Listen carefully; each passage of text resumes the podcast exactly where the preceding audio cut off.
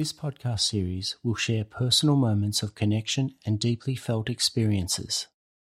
If anything you hear has a triggering effect, please reach out to someone who can help keep you safe. Or remember, you can phone Lifeline at any time on 13 11 14.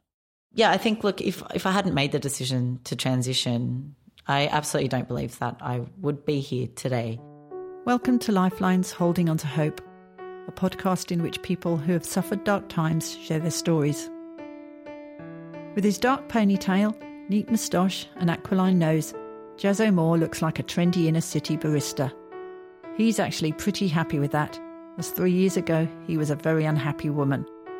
Jazz, his mum Cherie, and girlfriend Christina explain. When she was growing up at a young age, she did say that she'd like to look like that or be like that boy. But of course, back in that day, I wasn't really hugely aware of these problems that she was having. It was only as she grew older that um, she said it more, and then I started to listen more and understand that you know this wasn't a happy place for her to be in that position of being a girl.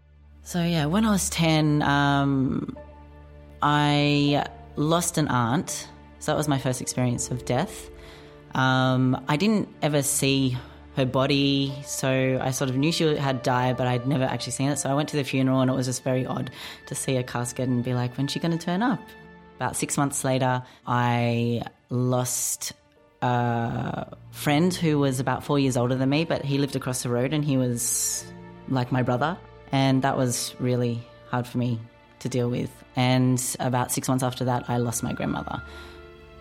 Yeah, which was the worst day of my life, actually. Yeah. And I think, you know, when you're younger, you get all these stories about heaven or whatever, and you get to see people who die when you die. And so I had that in my mind as a little kid. So when my grandmother died, I was almost like, well, I'm not afraid to die, and maybe I want to die. And so I guess I had those thoughts from her death, and it didn't seem that scary. I think that, of you know, I started thinking about suicide around 13 um, for many factors. I think, obviously, losing my grandmother, um, I moved away from my friends that I'd grown up with. Uh, that was massive. My body was changing into something I never wanted. Um, and also, I uh, just after my grandmother died, actually about six months after that, um, I got diagnosed with Osgood Schlatters disease, uh, which is in my knees, and that uh, meant that I wasn't allowed to play sport for two years. Um, I think it's all different now. I think you're allowed to, and they got everything wrong back then. But obviously, having sport is a massive part of my life, and obviously helped me deal with losing people as well. Something to focus on. Um, so during all that time, I wasn't allowed to play sport. My body changed uh, mourning the loss of my grandmother, and also it was coming up to the same age as when my friend died, and that really played a big part on me. Uh, I'm not entirely sure the psychology behind all that, but that was really affected me around that age, knowing that he died at that age, and I don't know, it was there was a lot going on in my head. It wasn't a good time in my family life, in my head. Um, yeah, it was pretty chaotic, and I think, like I said, I was never afraid of death, and it kind of was a very comforting feeling to know that if I died, I got to see my grandmother again, my friend again. So it was a toss up do I want to stay here? Do I want to die? It just didn't seem like a bad choice to end it. And I guess by the time I hit puberty, that's when obviously my body started changing. I started getting curves. I think my breasts grew overnight. They were massive, uh, which was really horrible for me. My whole life was sport. It's all I cared about. It's all I wanted to do my whole life, and these extra lumps made it a little more difficult. Um, and also, I used to just play with guys all the time, and we used to, you know, I, I'd play all my sport with them and compete against them. You could back then. Um, and then, obviously, once I started getting curvy and breasts, it, that dynamic changed. Um, and that was quite horrific for me because I didn't want any of that. I, I didn't want breasts, I didn't want my period. And obviously, guys noticed that, but I just wanted to play sport. But then I was like, oh, I can play sport, I can get with guys, and then there's that um, popularity thing as well. And then obviously that adds to the fact like, oh, my body has to stay like this, I can't put on any weight. Um, sort of thing, and that added to eating disorders as well, and just other issues around my body. But yeah, I had absolutely no respect for my body. I didn't really care. I just did things because I thought you had to, and so yeah, I'd wear short skirts because that's what you do. Um, but yeah, I, I mean, I was playing, like I said, I was playing sport a lot. So I used to make out with the guys, and then I started dressing like them, and we all got it very confused. So I think for me, I was like, oh, that's just what you do as a teenager. You get their attention, you end up with them. But I just wanted to be them. I just wanted to wear their clothes, and every guy I was attracted to, is I just started wearing the same sort of clothes he did, started doing the same things, um, and not understanding what that meant. Well, yes, she really, really wanted them to be removed from being an adolescent when they grew. She had big breasts as well, which really didn't help her. And um, yeah, she really, really wanted them gone. And of course, at a young age, it's not something that you would do or let her do for a long time to make sure that that's what she really wanted to do. My body was always the enemy and I hated it. I wanted to destroy it as much as I could. Uh, I remember being younger, just dreaming of cutting my breasts off, and um, I'd stand in front of the mirror with my hands down my side so I could just look like I'm straight up and down. And once I took my arms away, you could see the curves, the hips. Oh, these hips, they were horrible. Uh, so, yeah, I just tried, decided I needed to destroy it as best I could. And also, in doing that as well, I tattooed most of it. And I never understood that because I'm not, I am shy and I don't like attention being put on me. But I would get comments of people saying, oh, well, you know, you've got all these tattoos, that brings attention to you. And I never understood that. I'm like, I know where they're coming from, but it's not that at all. It's, I want to cover what I have and destroy it. And those were the best ways to do it. When I moved to Sydney, um, the first day I got here, actually, someone gave me speed. The first day I moved here at 18, someone gave me speed and I didn't sleep or eat. And I'm like, what? I've been doing it wrong all this time. So that was a massive thing for me. And I always went back to that, not because of the drug, but because it, I didn't eat. And because I was going to solariums and being tanned, everyone just thought I was, you know, losing weight and being healthy when obviously I absolutely wasn't. Um, and then, you know, once you start taking, using, you know, frequently, it becomes then a physical thing. You need to have it to actually get through the day. So you don't can't even stop if you don't if you want to without going through hell for at least seven to eight days of cold turkey, and that's not fun. Then it becomes a mental thing, and that's when your thoughts of I can't get off this. I do just want to die. This is my life now. I can't go on like this. The only way out's death. And then that's what I focus on. And I'm like, all right, I've got to do this now. I just want to be dead. So let's just do as much as I can. Hopefully, this will kill me, or if not, it will give me something to end it. And then, you know, I got off it. I still don't know how I did that. Um, it wasn't fun. I remember just being locked in my room for about a week, um, still hiding it from people. I don't know how. It's just, I mean, you just act like you're too busy. The thing, what I guess I've done is uh, the people closest to me, you sort of push away and you're like, I'm too busy to see you. And then, you know, you get everyone's involved in their own life. And so they sort of think that you're okay. Um, and yeah, so anyway, I got through that. And then a few years after that, during those few years before I was 30, I just was quite depressed. Um, I didn't really know that that was it. Um, it was quite debilitating at times, but I had no idea that I was depressed. I just thought I was having bad days and this and that. And then, yeah, the thoughts of suicide never stopped. Um, it just became a really comforting thought for me anyway, during that time was pretty horrible. And then when I was around 30, I, I went through a breakup. Um, not that that really pushed me down into a deep depression. But I think when you're not focused on a relationship and it's just you, then all those horrible thoughts of depression, everything that you haven't worked on, all those issues that you've been running away from forever, they just show themselves, I think, when you're by yourself. Um, and so I started using ice again, um, purely because I thought I needed to lose weight because I've got to go back out there into the world, lose weight, um, hating my body, and knowing that when I do lose weight, the curves go and I can be more androgynous. Um, and that's what I wanted because, and it worked. It worked really, really well. Uh, but this time it just got, it went into a really bad place. And because I understood how which uh, like the timeline of okay now it's a physical thing now it's a mental thing. I understood the timeline i understood all the thoughts and i understood the process of being a drug addict now um, because of last time. So i was like oh, i know how to go even harder this time. And the thing that i always thought um, that would make would pushed me over the edge as if I destroyed myself financially. Because I'm like, if you destroy yourself financially, you can't ever come back from that. Let's do that. Let's waste all of my money. Let's just spend all my savings and do and just wipe myself out, which I did. Do a really good job of it. Um, and yeah, so I just went to a really hardcore two and a half year ice addiction every single day. Spent all my savings. Um, and successfully pushed away everyone that I loved so much, including my mother, who is like my best friend. We speak every day. Um, and she couldn't contact me. She couldn't find me for two and a half years.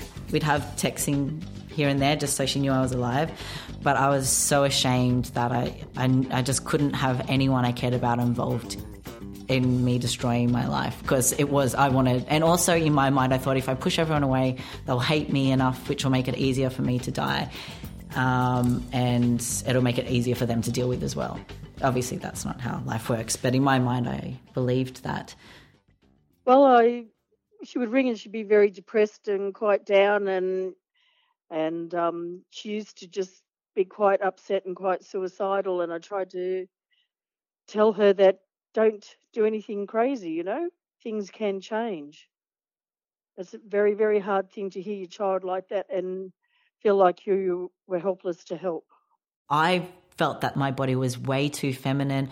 I felt like I've got, you know, childbearing hips, massive breasts, thighs. Like my body is the most female body you could ever have. It's so curvy.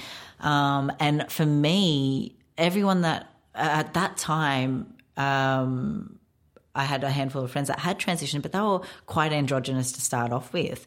And they, they didn't have the curves like I did. So I couldn't find anyone. I looked everywhere. I couldn't find anyone with my body type to know that if I get rid of these breasts, is it going to, like, am I going to be able to shape my body? Am I going to be able to be ever comfortable in my body? Because I don't know if it's going to go how I want it to go. So I need to be prepared that it won't. And am I strong enough for that? And so there's that. And then, you know, also unfortunately there's a lot of judgment especially back then when i wanted to. It was a lot of people eh, be, i'm not wanting to say it was a fad but a lot of people thought that it was a bit of a fad and i never wanted to be included in that and for people to be judging me on that because i definitely at that stage in my life wasn't strong enough to deal with that at all because i was also you know still deciding am i or am i not? Or why am i thinking this? And am i just part of the, a fad. Like, you know what I mean? You really do sort of uh, judge yourself as well. And so, anyway, I just knew that I wasn't strong enough to get through the criticism or anything that I had to face at that time if I was going to have to face it.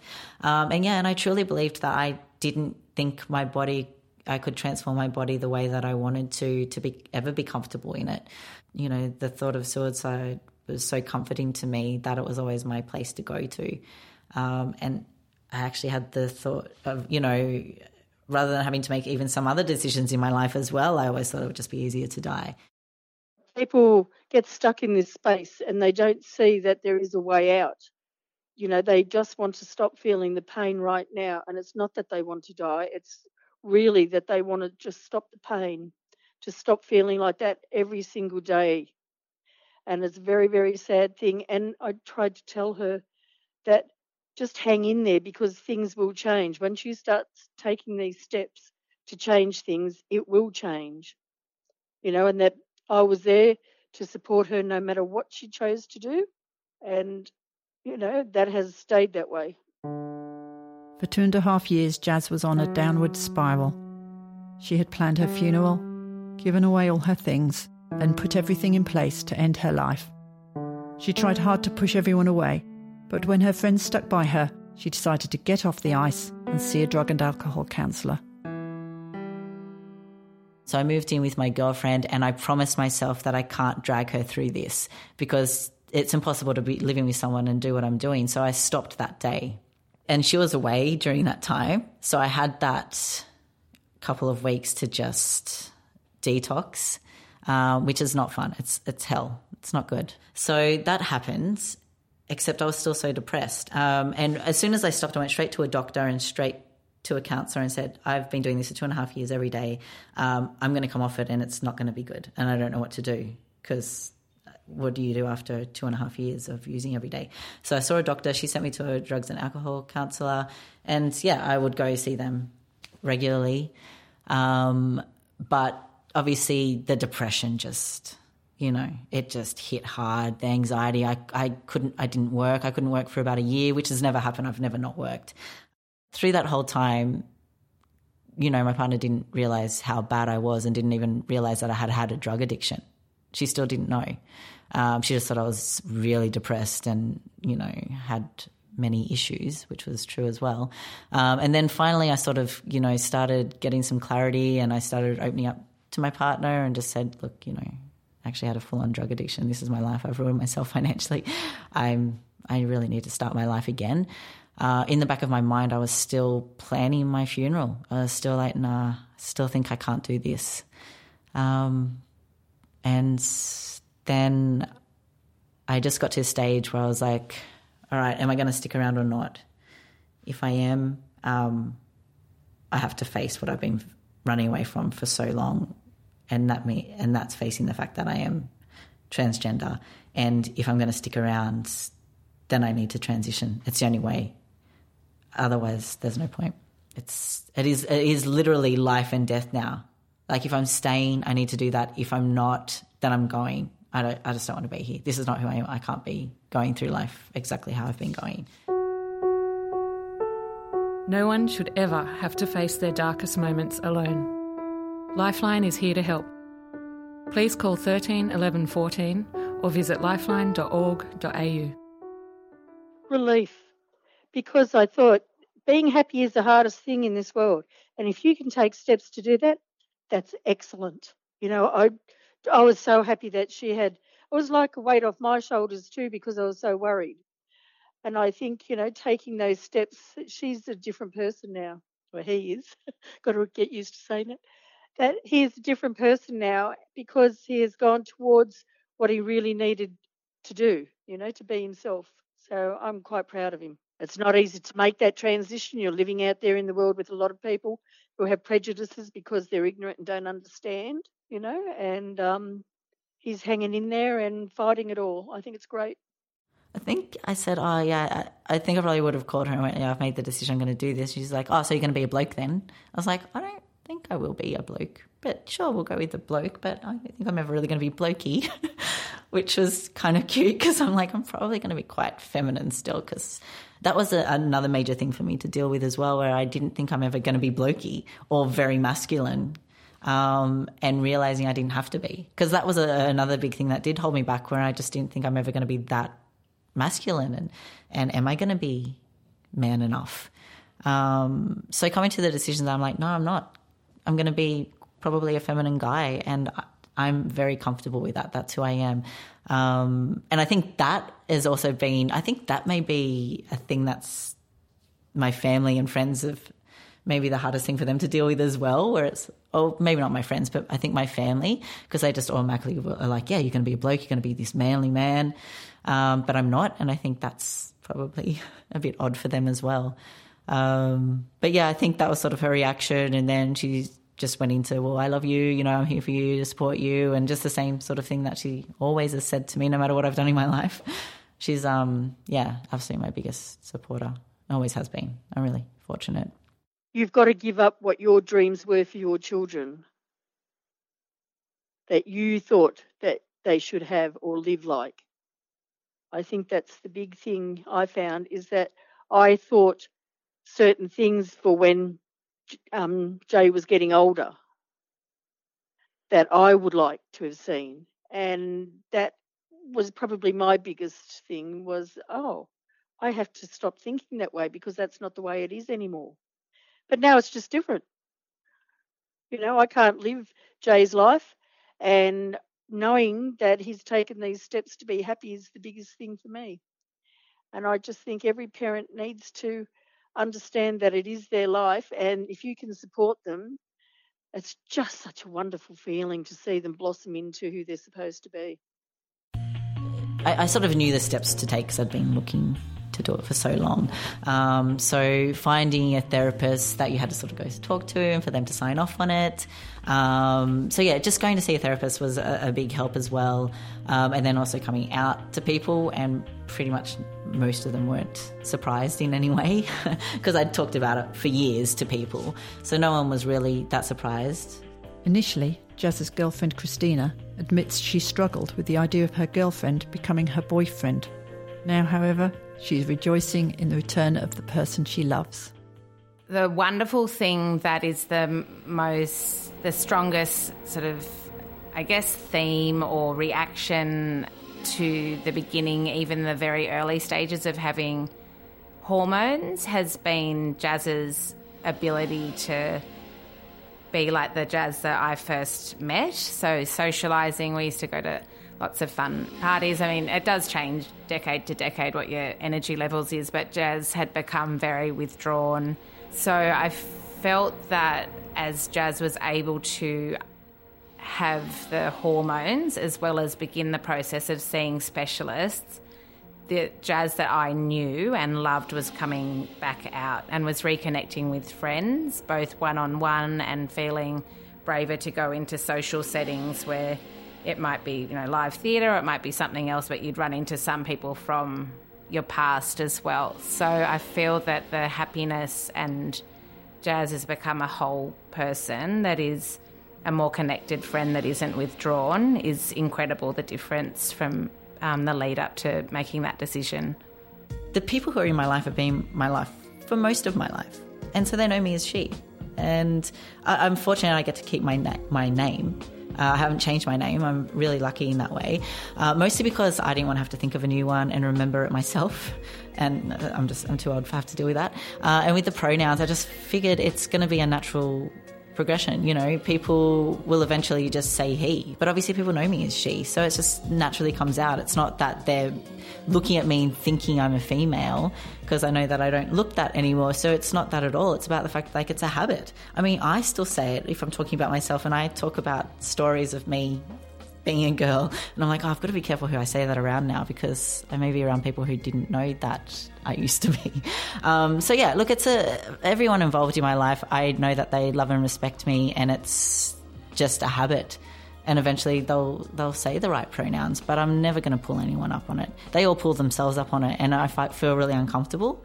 Um, I don't want them to feel uncomfortable or bad in maybe misgendering me because I know that it's not on purpose.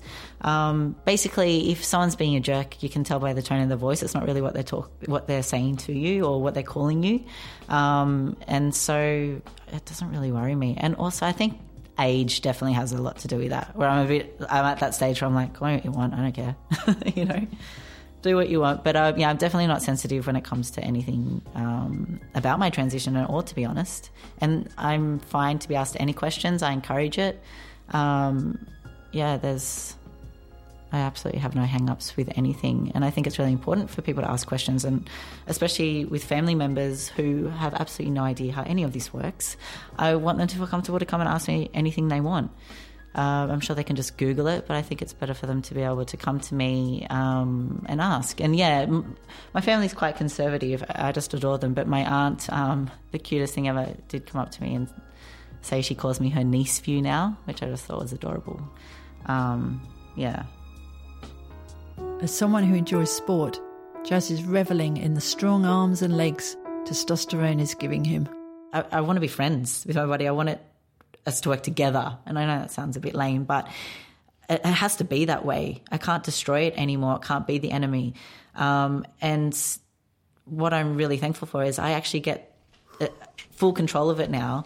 Um, and I'm going to the gym. I get to whatever the result is going to be. I know I can transform my body to how I want it to be. I've seen it. I know it's doable. It's a lot of work, but it. I so it's all up to me now it's up to me. I need to, you know, dedicate myself, my diet, the gym. I need to be really focused on that, and I get to have full control over what the end result will be, and that's pretty amazing. Because even you know years ago when I tried to be healthy and I was trying to, you know, be good to myself, um, the result was never going to be what I wanted. So it was always like, well, what is the point? Let's just destroy it and see if it'll die off. Um, but now it's, I really want to work with it. And I'm enjoying that process right now. And it's um, really something fantastic to look forward to.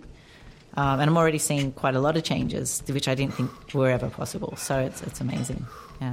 And in the end, a lot of parents come around because in the end, they are your children. And they are the same people. who they've always been. It's just obviously they're a bit more free, actually.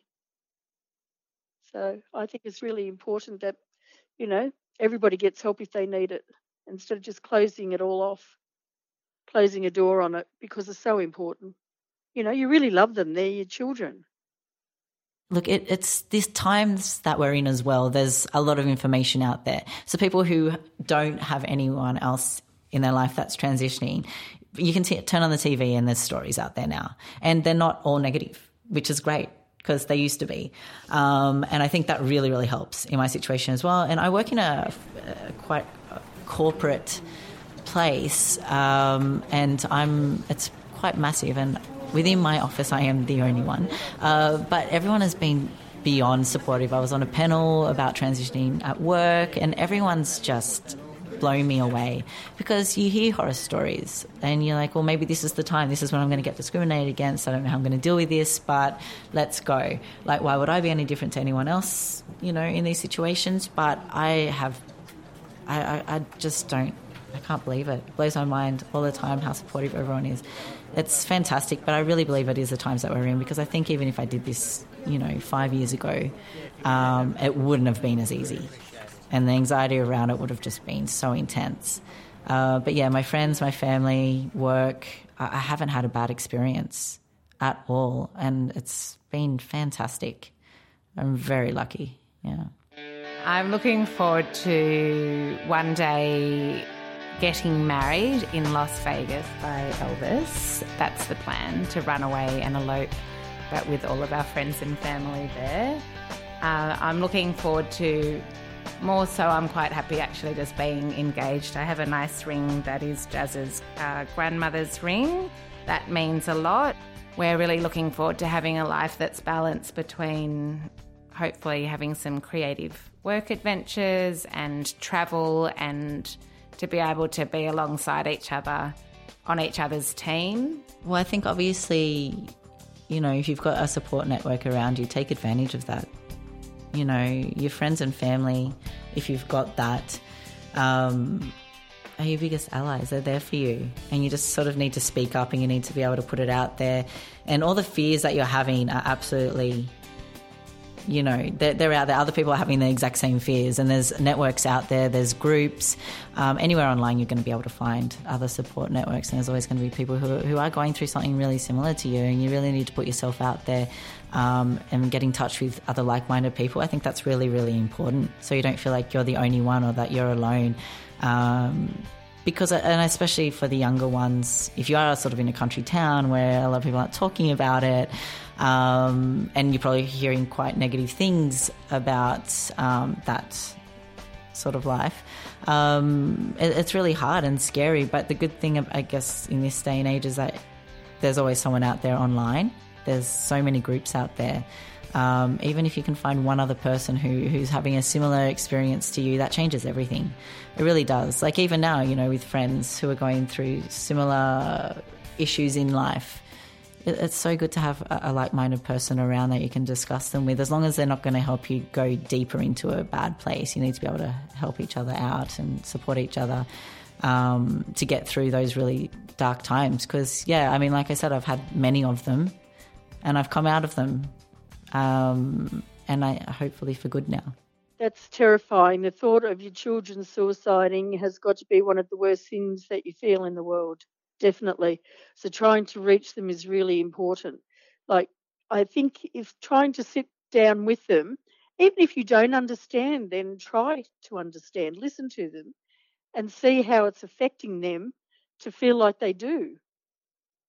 You know, society tries to put you in these little pigeonholes, and they're your children. And I just believe if you feel that you're not coping with it, then seek help through counselling with somebody who is um, an expert in this field. And that way, I think the parents and the children can feel that they're in a safe place to be able to express themselves and they have a mediator there helping each other understand. From about 13, I wanted to die. So I honestly believed I would absolutely not be here now. So I hadn't really planned this far ahead in my life.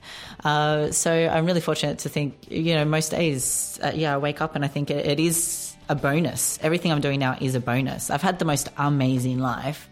I felt like I did have a fatal disease and somehow I was cured. And it's an amazing feeling because you just you see everything different in life now. And it's a really liberating feeling. Yeah.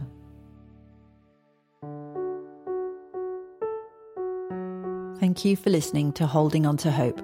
Lifeline Australia is grateful to all our interviewees who share their stories in the hope of inspiring others. We also acknowledge all of you who provide support to people in crisis and those on their journey to recovery.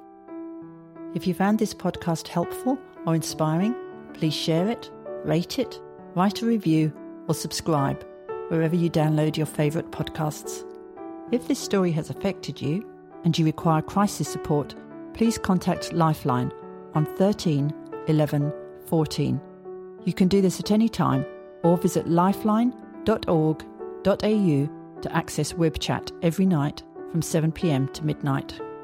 If it's inspired you to be a Lifeline volunteer or to donate, please visit lifeline.org.au. To access LGBTI specific support, visit QLife at qlife.org.au or ACON at acon.org.au. With thanks to Wahoo Creative for interviews, editing, and production, and the voice of lived experience, which is essential in the development of our work.